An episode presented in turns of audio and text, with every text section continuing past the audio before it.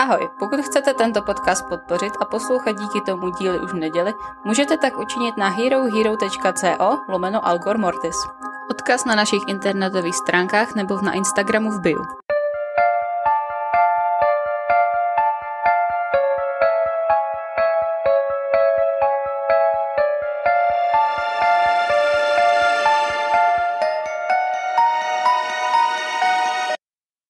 Vítejte u 102.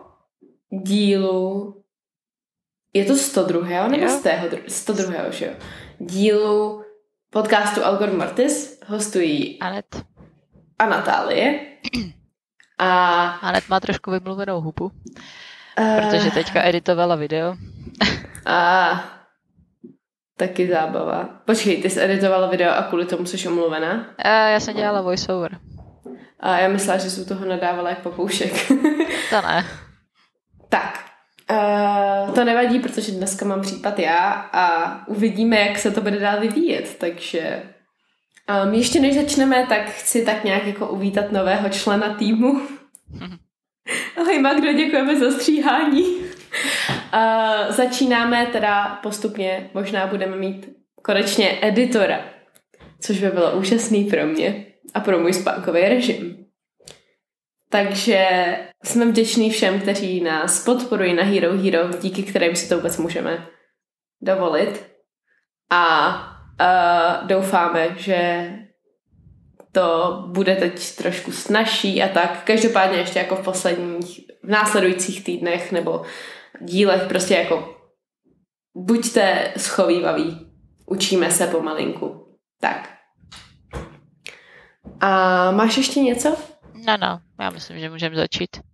V neděli nám vyjde další díl uh, adventní, takže se máte na co těšit. Podíváme se tentokrát na masového vraha. Oh. A těch máme taky málo, takže můžete hádat, který z nich to je. A dnes se podíváme, podle názvu jste asi už viděli, na vraždu Joea Geelinga. Myslím, že se to čte takhle. Je to G, takže to není jako Geeling. Podle mě je to Geeling, ale nejsem si s tím 100% jistá. Našla jsem obě verze. Geeling je častější, takže budeme dělat, že je to tak. A jedná se teda o případ vraždy dítěte, takže pokud na to třeba dneska nemáte chuť, tak chápem, uslyšíme se jindy. A, a teď k případu. Takže Joe se narodil 22. června 1995 v Manchesteru v Anglii, domově Agven Geelingovým. A rodina bydlela na Devon Street v Bury ve, uh, jako Greater Manchester, takže v Man- ve větší Manchesteru.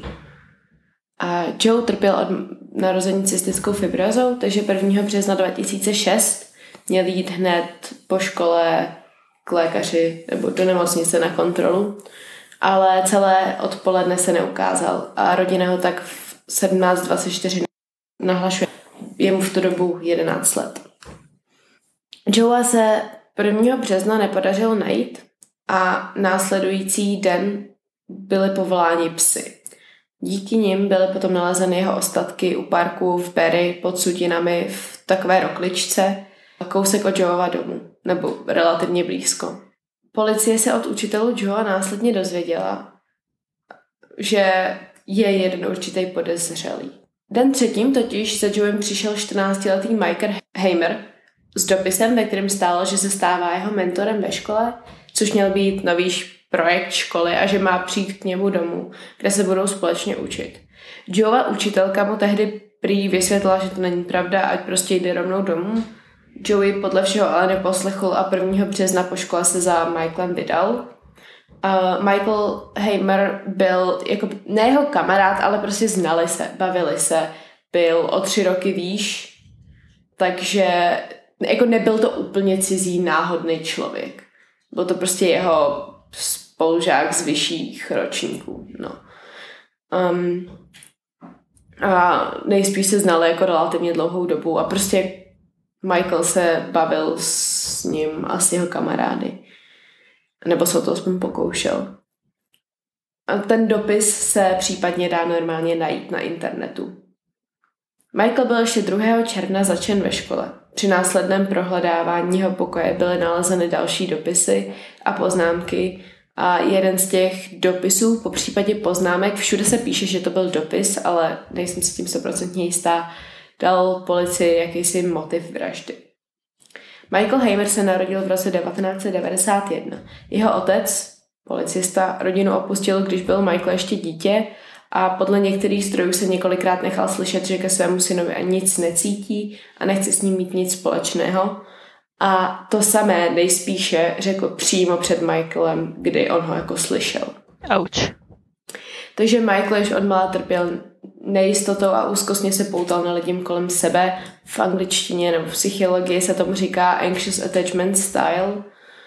Um, a může to, každý máme nějaký způsob tohle attachment style a některý jsou zdraví, některý jsou nezdraví a ty anxious attachment je samozřejmě ten nezdravý, je to ten nejistý a může to jako podporovat následně nějaký vývoj dalších psych, třeba psychických poruch a takhle. Takže velmi brzy začal být ve škole šikadován eh, a nikdo se nepokoušel ty problémy řešit. V období puberty se potom začal bavit s mladšími spolužáky, podle některých psychiatrů i proto, že měl vývojové problémy a rozuměl se s nimi, protože jim byl jako mentálně blíž. Nebylo, by to, nebylo to tak, že by byl vyloženě jakoby mentálně postižený, ale spíš prostě se vyvíjel opravdu trošku pomalejc, částečně asi z té stresové situace toho jeho dospívání nebo toho jeho růstu a částečně možná i vrozeně. Tam jako člověk nikdy neví, jestli je to jako uh, čistě jenom výchova a je to prostě multifaktoriální vliv, bych tak řekla. 1. března předal teda Joeymu dopis a následně vyrazil domů, kam ho Joe následoval. A je otázka, jak dlouho po Joeyho příchodu se pokusil s Joem mít sexuální styk. Ničemu však nemohl, ne, nestihl dojít, protože podle všeho se mu Joe vysmál za to, že je gay a pohrozil, že to řekne celé škole. Tohle pak vypovídá Michael při výslechu a u soudu. Jsme v roce 2001. Takže si dovedete představit, že kdyby tohle jako řekl celý škole, tak to úplně nebude pro Michaela něco příjemného. Pravděpodobně by se tak tisíckrát zhoršila šikana.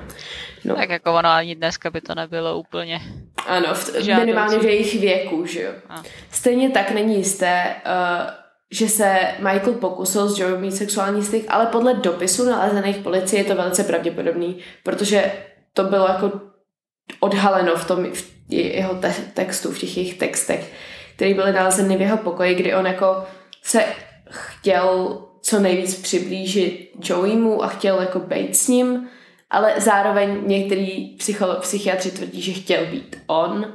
Takže je to takový jako těžko říct. Prostě uh, šlo o to, že, že jak Joey prostě byl nemocný, tak ta rodina se o něj starala velice očividně, to bylo jako opečovávaný dítě což bylo něco, co Michaelovi pravděpodobně extrémně chybělo. Takže je dost možný, že si ho vybral právě kvůli tomu. Někteří zase tvrdí, že to kalkuloval, takže si ho vybral, protože Joey byl jako mladší a menší, ale tako, to je většina.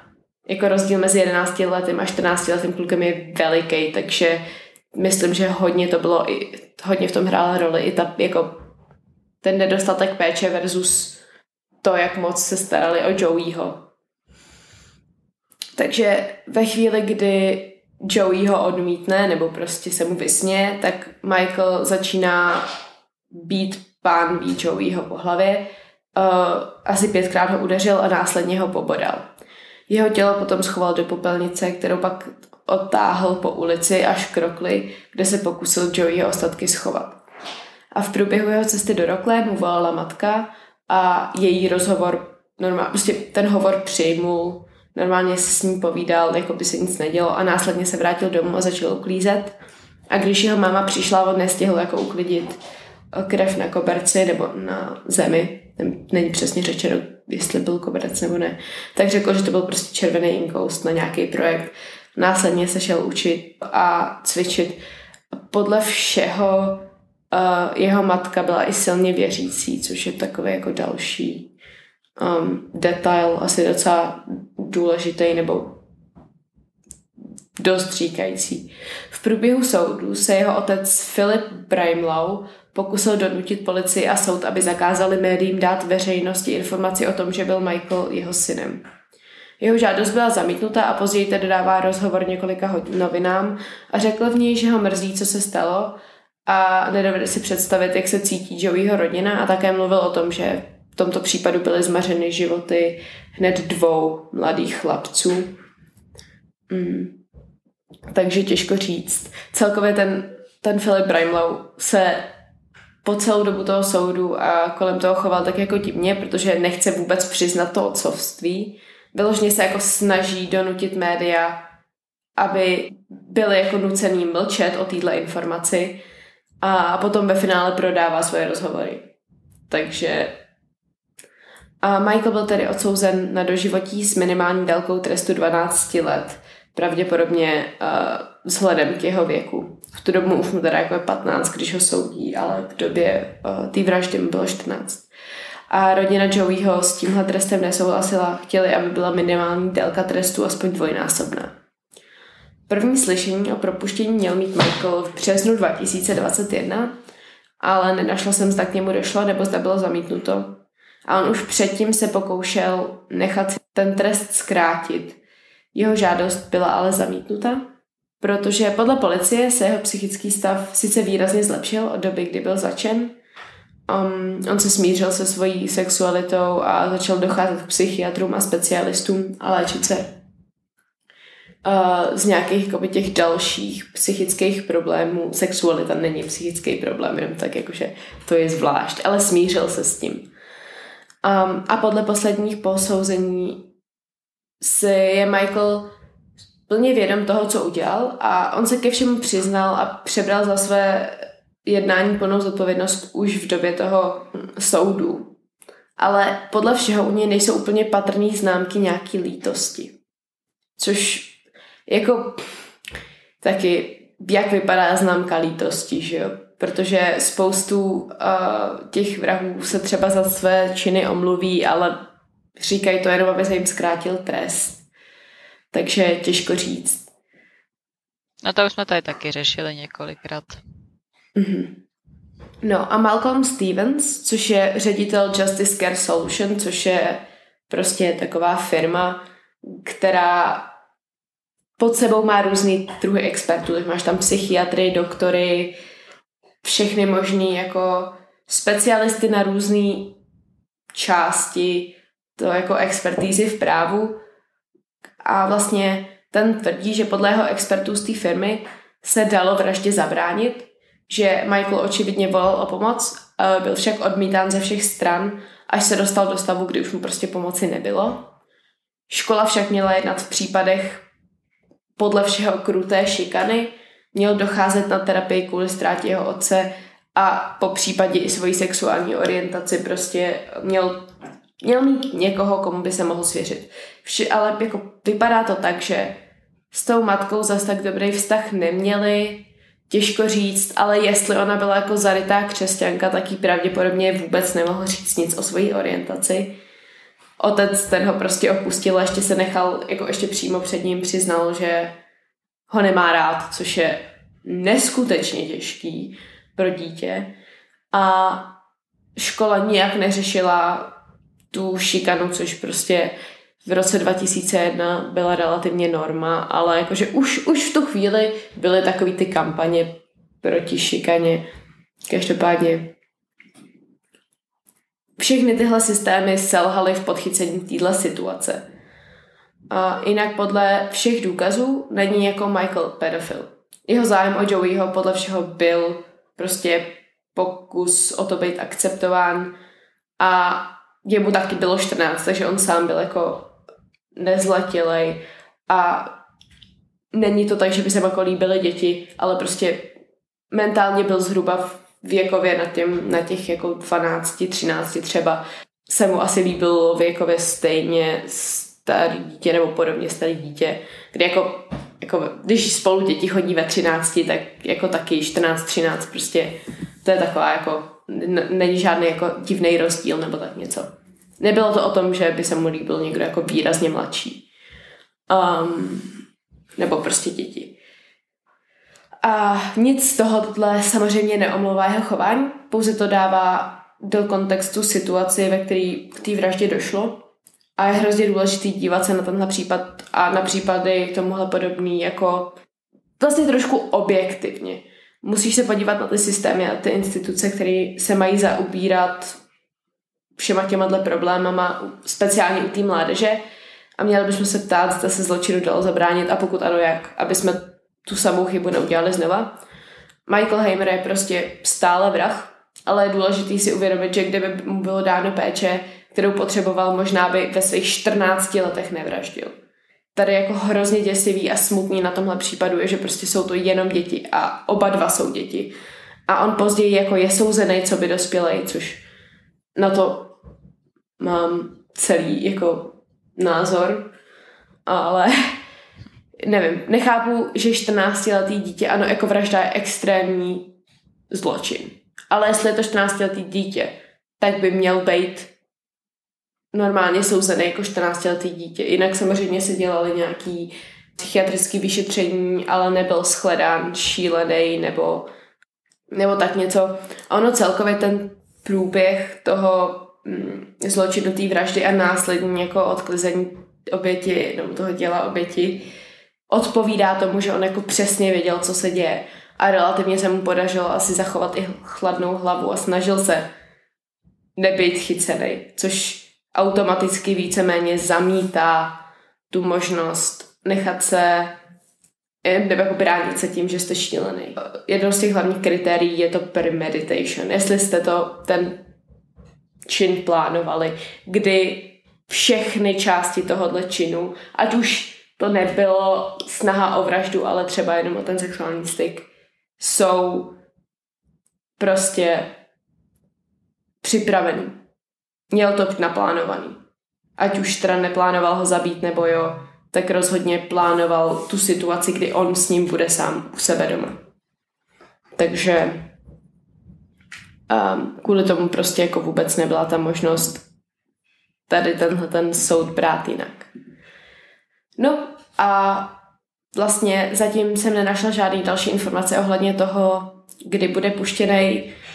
Podle všeho teda jako 2020 teda měl být ten první rok, kdyby mohl být puštěný, což se nestalo, nebo měl mít ten soud na tom možný dřívější propuštění, takže ho to čeká znovu asi za pět let, takže 2026 asi do 2025-2026 bude nějaký jako další slyšení.